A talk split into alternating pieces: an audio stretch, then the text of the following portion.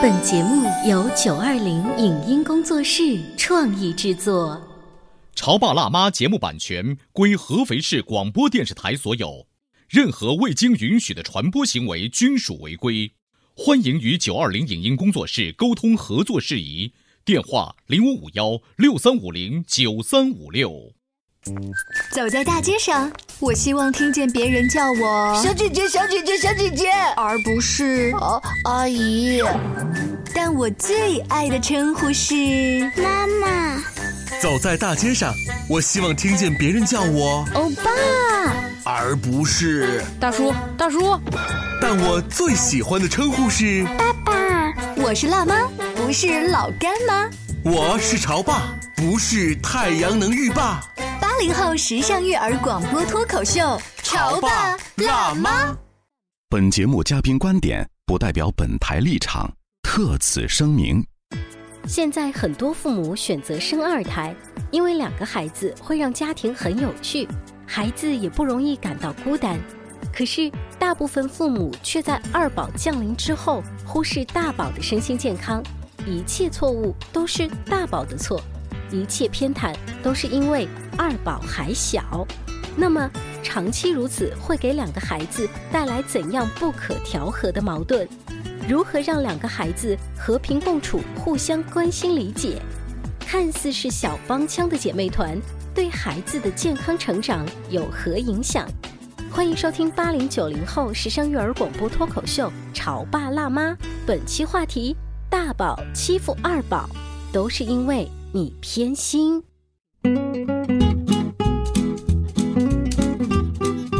欢迎收听八零九零后时尚育儿广播脱口秀《潮爸辣妈》。大家好，我是灵儿。大家好，我是大地。今天直播间为大家请来了儿童心理学方面的专家葛玲丽葛老师，欢迎大家好。葛老师，葛老师，你知道我们做儿童亲子类的节目啊，经常组织各种各样的活动，然后小宝宝呀，三四岁呀，然后大一点的大概十多岁，现在有都很多来参加我们不同类型的活动。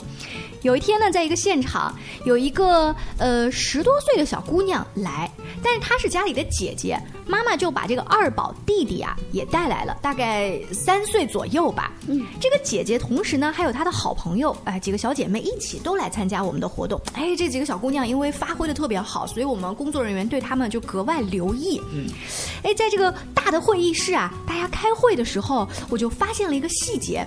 可能是这个三岁的小弟弟刚才捣鼓了一下姐姐，让姐姐不太爽，聊了一下，聊了一下他，然后姐姐呢就把他的头往那个椅子底下摁，就那个会议室底下摁，你知道吗？有点暴力啊！啊，反正是不太温柔，就不太像一个大姐姐本来的样子。那小弟弟就哭了，也不管是不是在会议室，妈妈就赶紧跑过来，妈妈的眼神非常非常的凶，就是瞪着这个姐姐，意思说在什么样的场合你不能让着她吗？你非要现在来这出吗？这是我解读出来的啊。然后呢，这个姐姐本来呢还有一点点想说，嗯，在这样的地方我这样做好像不对，但是别忘了她身边有好朋友，对不对？也是十多岁的小姑娘，她的好朋友就说：“哎呀，嗯，灵儿姐姐，你不知道她的弟弟好烦的，刚刚她弟弟是故意来搞我们的，所以我们才把他摁回去的。”你知道，当有小姐妹支持之后，这个十岁的姐姐是不是理直气壮了？对，就底气就足了。对，而且呢，抬起来对，头抬起来之后，心想说，反正在这么多人的会议室，妈妈你也不能把我怎么样，这事儿就这么过去吧。好，然后这个事儿呢，就我们继续啊搞活动，要跟大家说一些细节。等到晚上进到直播间之后呢，我们的节目当中有一个小环节，就是说你可以对爸爸妈妈说一些心里话。嗯，然后这些小孩呢就让我说什么呢？哎呀，这个正在思考的时候，我就引导我说，其实刚才在会议室那一幕啊，你完全是可以说的，就是是不是爸爸妈妈有的时候有点偏心啊，或者是你可以跟爸爸妈妈说多关注我之类的话。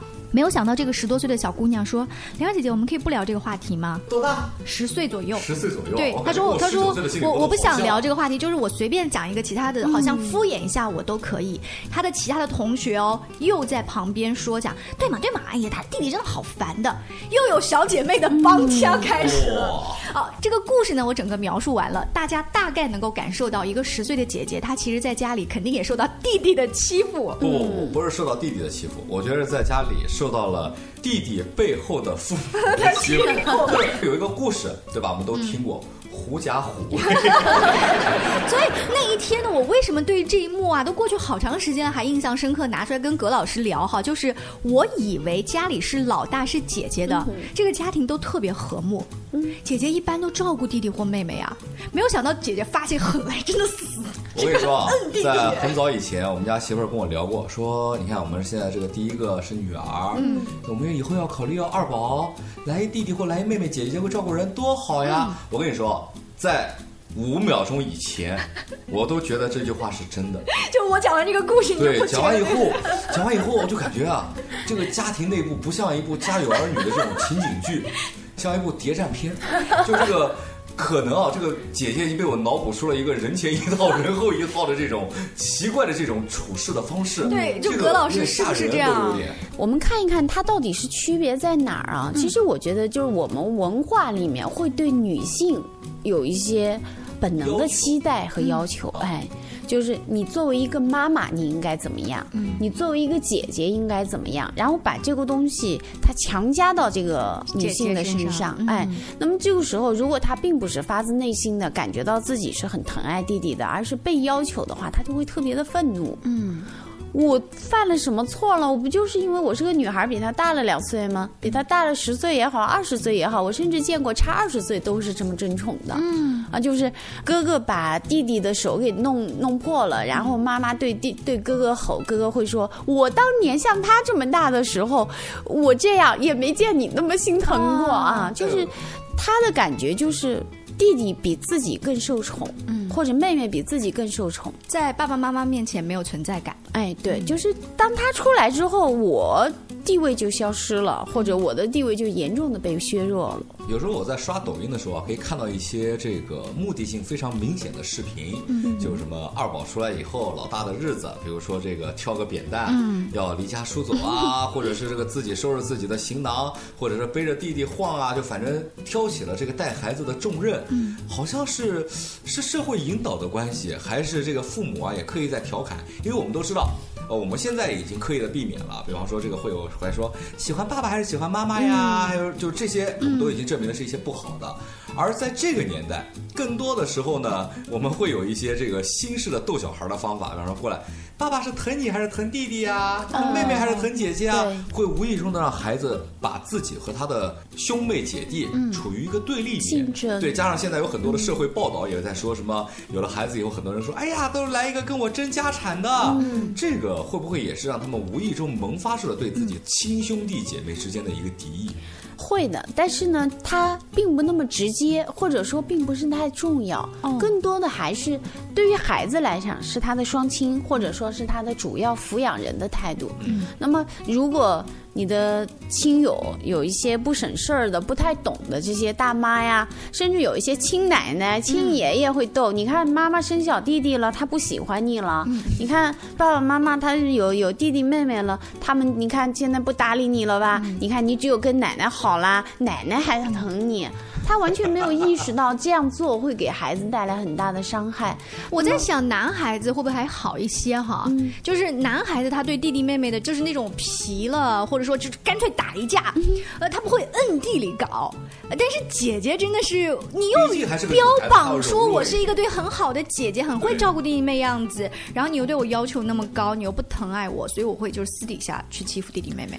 他是私底下去搞弟弟妹妹，还是直接的去打？其实我觉得也是跟爸爸妈妈的态度是有关系的。就是说，如果兄弟姐妹之间他直接爆发了冲突，老大他是可以去直接冲突的话。爸爸妈妈不会因为你大你就应该让着他，而是因为具体就事论事的话，他们就可以直接爆发冲突。嗯，我觉得是这样的，一家人嘛，对不对？亲兄弟还没算账呢，自己跟自己妈妈还能吵架，兄妹俩怎么可能不会因为一些事有矛盾呢？但是这样听葛老师一分析的话，我就是宁可呃看到表面的冲突，对。这就说明他心理方面是健康的。嗯，就是孩子他明明知道我不能直接搞他，我搞他了，爸爸妈妈会找我算账，那么我就趁爸妈不在的时候，或者是我我使点 暗劲儿。不是，我觉得这个还得往大了说，啊就是还是中国人的一个传统观念啊，导致会让很多人背地里去做一些事儿。什么一个观念呢？就是觉得呃，中国人会不自觉的去同情弱者。嗯，这个弱者呢，包含了很多方面，比方说一男一女，我们就都会觉得女孩子是弱者。嗯嗯，一大一小，一大一小的是我们就理所应当的觉得小的是弱者。这个小，第一是包括年纪，第二包括体型。举一个特别简单的一个例子，我一个妈妈的同事家里养了两条狗，一条吉娃娃，一条哈士奇。我们稍微懂点犬类知识的人都知道，吉娃娃是那种特别特别欠的那种狗，而且那个吉娃娃年纪比较大一点，但是依然阻挡不了它那种上蹿下跳，然后各种撩，各种那啥。那相反的，哈士奇我们都知道，越是大型犬啊，它反而越是温柔一点。嗯，有一次那个吉娃娃聊那个哈士奇，把那哈士奇聊的啊，特别都要怒了，一巴掌下去，把吉娃娃打懵了，然后就傻了。哎，这时候我妈那同事不乐意了，你干什么？你那么大一个，你这这这这，把那狗给熊了一顿。但是他也看到了，但是他骨子里会觉得他弱小，嗯，他有理。哎，等等等等等，大弟，你怎么拿狗跟马比呀？没没有前两天逛街，我们推着婴儿车逛六大福，然后旁边那婴儿车那白两个狗，没什么区别，没什么区别啊。啊，就是我们会这样，因为他小的把大的弄一下，最多疼一下；大的把小的弄一下，可能就会造成伤害。但可能在那个大一点的那个小朋友眼里，我也是小朋友呀，对我也是宝宝呀，我也没怎么样，他就哭了，那怎么就怪我了呢？所以家长他一定要能够拎得清，就是说家长能够帮孩子，首先家长自己能拎得清，家长能区分出来这种情感的矛盾，并且能正视，然后他再去能够帮助孩子去理清孩子的矛盾的情感。嗯，就是我们一个家庭增添了一个小宝宝，他必然要。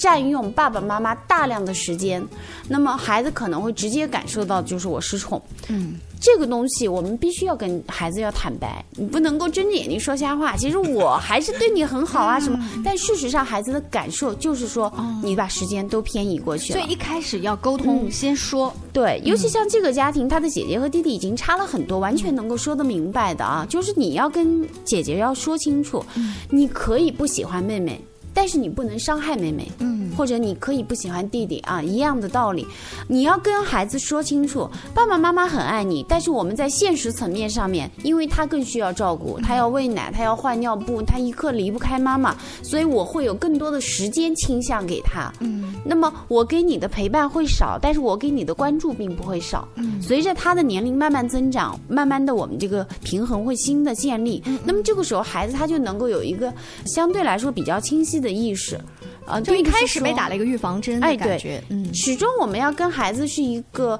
透明的一个沟通状态。呃，有的时候我们会看到，在那个打儿童防疫针的那个现场，很多的家长会跟那个三四岁的孩子说不疼不疼，然后一针戳下去，孩子疼，他就使劲的叫 因为孩子感受他真的是疼啊。时候，有一奶奶抱着一孙子，然后在那椅子上坐着呢，胳膊袖子都捋到肩膀了，不打针，不打针，不打针。那医生在那已经开始挤空气了，然后那奶奶不打针，不打针啊，一边不打针一边捋袖子，然后我们那孩子哭的呀。对呀、没孩子这时候就是说，他很多的那种愤怒，他不仅仅是对打针的恐惧，他还有非常多的愤怒，就骗我。对对对。那么同样的道理，我们在这个二胎家庭，我们必须要正视的一个现实就是，大宝他受到的关注度，他的时间分配就是减少了。可是葛老师，你刚才说的那一番，嗯就是所谓的先入为主，我打预防针的话，我刚才觉得，如果我是小孩的话，妈妈你讲了那么多，是啊，其实我还是一个被通知的状态，嗯，就是我必须要遵照你讲的，嗯去合理接受你现在的时间分配不合理，我能做什么呢？我能说什么呢？那我就接受呗，然后我可能就掉头就走了。嗯，没有关系，就是灵儿，你非常好的说到了后面一个层面，就是这个孩子他一定会对新到来的弟弟或者妹妹有愤怒，包括对爸爸妈妈有愤怒。好，那怎么办呢？就我刚才分析的才是孩子真实的心理，对不对？高手在后面，他会告诉你该怎么办啊。稍后休息，葛老师接着跟我们聊。关于和孩子沟通呢，我是想先处理好彼此之间的情绪，然后再去搞定他具体的问题。我们家长经常在一起讨论，怎么样从小才能培养好他的学习习惯我是后。来通过学习才发现，孩子行为背后是有另外一种需求的。陪你一起吐槽养育熊孩子的苦，陪你一起追忆曾经自己的小世界。八零后时尚育儿广播脱口秀，潮爸辣妈。潮爸辣妈播出时间：FM 九八点八合肥故事广播，每周一至周五十八点三十分首播，次日十四点重播。网络收听，请下载荔枝 FM、苹果 Podcasts，搜索“潮爸辣妈”订阅收听。微信公众号请搜索“潮爸辣妈俱乐部”。你在收听的是《潮爸辣妈》，小欧，你变成更好的爸爸妈妈。本节目嘉宾观点不代表本台立场，特此声明。现在很多父母选择生二胎，因为两个孩子会让家庭很有趣，孩子也不容易感到孤单。可是，大部分父母却在二宝降临之后忽视大宝的身心健康，一切错误都是大宝的错，一切偏袒都是因为二宝还小。那么，长期如此会给两个孩子带来怎样不可调和的矛盾？如何让两个孩子和平共处、互相关心理解？看似是小帮腔的姐妹团，对孩子的健康成长有何影响？欢迎收听八零九零后时尚育儿广播脱口秀《潮爸辣妈》，本期话题：大宝欺负二宝，都是因为你偏心。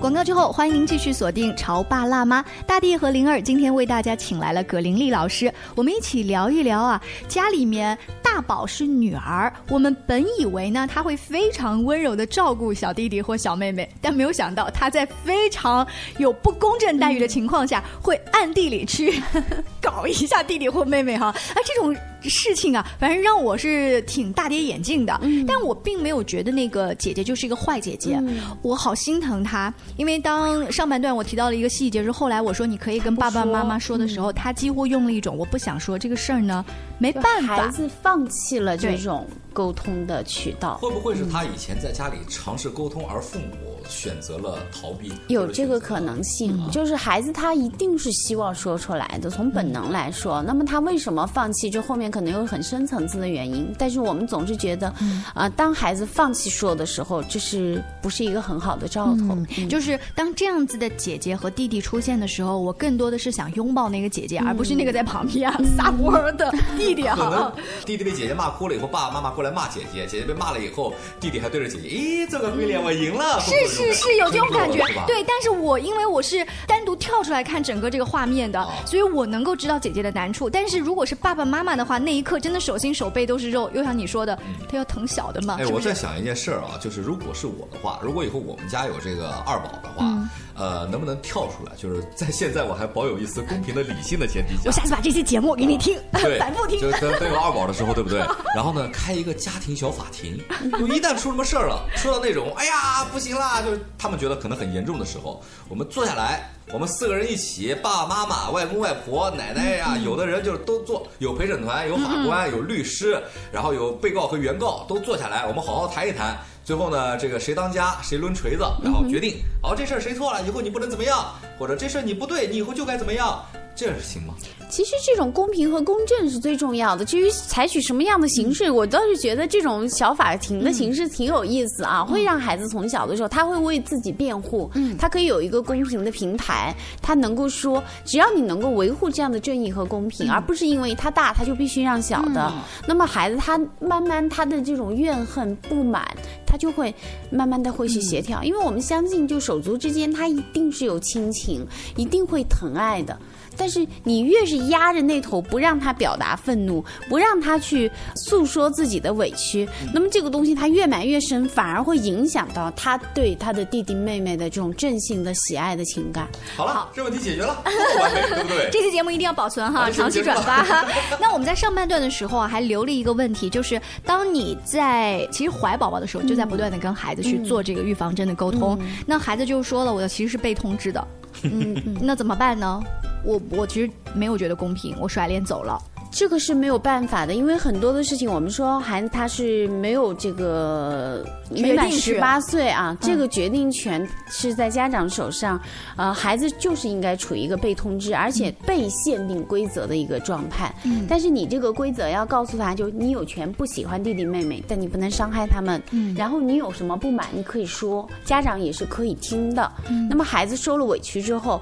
不管是真的是弟弟主动的去搞了一下姐姐，还是确实是姐姐有什么问题，跟弟弟之间，他们互相之间都觉得自己挺受委屈的。嗯，那么在这种情况下，家长如果始终能够以一个开放的姿态，能够听各自说他们的委屈，然后给他们一个自己去解决问题的一个方式和平台的话，他们之间的矛盾自己也会化解掉。我就发现了，就是家长千万不能有一个你啪啦啪啦啪啦啪啦啪啦解释了一大堆，最后我的总结就是他是弟弟，你让着他，千万不能有这句话做总结。哎，我觉得正好有一个群体啊，跟爸妈做了个总结，完全相反啊，就是你刚刚提到那个姐姐的那群闺蜜哦，应该是闺蜜是不是？哎，对。就这个年纪都有闺蜜了，好可怕！十多岁的小姑娘，刚才我在节目之初聊的那一个现场啊，足可见他们在学校的时候就经常吐槽自己作为大宝的不容易。对他们正好是我们国家宣布二胎政策以后，父母有条件怀二胎，而他们正好又是第一批大姐姐的那个身份，就他们不可能是妹妹。他们正好是姐姐，而他们正好又享受到了本来是身为独生子女的那种掌上明珠的小公主般的感觉，突然间是万千宠爱流走百分之九十九。而且我发现这些小姐妹们最经常吐槽的话题就是谁家的弟弟和妹妹更讨厌，同仇敌忾。你听到了吗？我跟你说，不不仅仅是我故事当中刚才说的小女孩，因为我还接触其他的老师，他们都告诉我们说，在课间呢，他们看班级的时候会听到这方面的讨论。就是如果孩子他的情绪没有办法在家里面得到表达的话，他一定会向外去寻求一些、呃释放。那么在十多岁这个年龄段，女孩会比男孩早一点。基本上女孩在九岁到十岁的时候，她就会形成。很亲密的朋友的关系，闺蜜小团体啊，这个时候她能够有有这个闺蜜来听她吐槽，并且帮助她去呃发泄的话，其实对这个孩子的心理是非常有帮助的，就是她能够得到一个支撑啊，有帮助吗？因为那个小闺蜜当时啊，给她觉得都是馊点的，是不是？啊，不是，她是这样说，那不是弟弟被打了一下吗？她说，哼，打得好，打得妙，再来一个，要不要？哎，等一下，说唱歌手是不是？你说这叫什么帮助呀？这个孩子他的行为就具体的这个措施可能不那么好啊，就是说他会去支持姐姐去反抗，但是对于这个孩子来说，就是有一个人他是接受我的。痛苦的，站在同一阵线，他能够去理解我，并且支持我，这种感觉是非常重要的。就是当姐姐觉得我在家里面是不被重视的，我跟爸爸妈妈说也是没有用的，那么他反过头来，在这个年龄段，他会特别的去关注和他的好友的关系。那么他的好友能够允许他去倾诉，并且不管他做的对还是做的错，他都能够支持到他。就是说我在这个好朋友跟前，我是可以不要戴面具的，完全可以。放松的，然后他总是能支持我的，这个对孩子来说是一个重要的支持哦。所以做爸爸妈妈的不能单纯说，哼，你看那什么样的小姐妹，跟他家离得远一点，不能这样子啊。我倒觉得啊，因为我喜欢看一些外国的影视，在欧美电影呢有一个分类，就像是有什么惊悚片啊、剧情片啊，在一个比较小的分类里面呢，有一个分类特别有意思，叫小鸡电影。哦，你知道什么叫小鸡电影吗？就是一些美特别美式的电影。比方说什么美国派那样的啊，会有很多的一些闺蜜团，一旦有超过三个以上的金发白皮肤的那种女性聚在一起。他们发出的声音就像小鸡一样叽喳叽喳。我知道有点像绯闻女孩，哎，有点那种，就像那个破产姐妹那种感觉。对，这种电影被统称为小鸡电影，因为特别吵闹。然后你会发现，他们聊的很多东西啊，都是一些无伤大雅、鸡毛蒜皮。对，鸡毛蒜皮的小事儿，就是一些特别无聊、特别无趣，但他们觉得特别有意思，叽喳。而我们大老爷们儿听了以后，只能感觉哦，头好疼啊！他们到底在干什么？但是他们其实说什么不重要，但是这一段时间让他说，哎，对他来说是一个充电。那如果这个十岁的女孩好歹有一个姐妹，嗯，那如果是男孩呢？就是大哥哥他受到了这种不公平的待遇，他有哥们儿啊。就是说我们比较担心的一种情况，就是这个孩子他在家里面没有沟通的渠道，然后因为家庭长期养育方式的问题，他也没有朋友，嗯。那么在青春期的时候，这个孩子他会特别陷入苦闷，嗯。这个年龄的孩子本身他就是慢慢的对家长关门，然后对朋友敞开的一个年龄，这是个自然的现象。叛逆了，嗯，他特别需要同伴支持的时候，他又没有同伴的支持。他在家里面，他又不能够得到倾听，那么这个孩子他就会只能闷在心里面。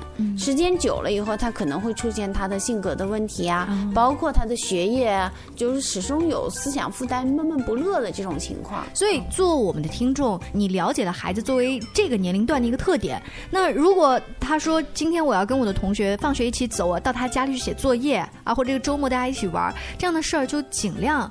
多同意几次，其实他是有他的一个社会小团体的这个友谊的构建。嗯，就孩子他需要一个他自己的伙伴，你不能够把他一直关在家里。哎，你知道吗？我在上中学的时候，我有一波学习成绩特别好的同学，他们可能是因为学霸的原因，所以家长啊对于他们其他的要求啊就变得很宽松。每一年暑假哦，他们就会自发的才中学，我们那个年代的中学就会出去旅行了。初中还是高中？初中。我的初中同学有男生有女。女生，我的爸爸妈妈从来都不同意我让我去参加，就是可能省内，顶多就是周边几个省，到池州啊这样的一些。其实作为我们的同学，我们不 care，真的到北京还是上海，只要跟朋友们一起背着包出去玩，能搭火车，就这个过程就已经很好玩了。我觉得好刺激啊！是很刺激，对不对？但是爸爸妈妈从来不答应。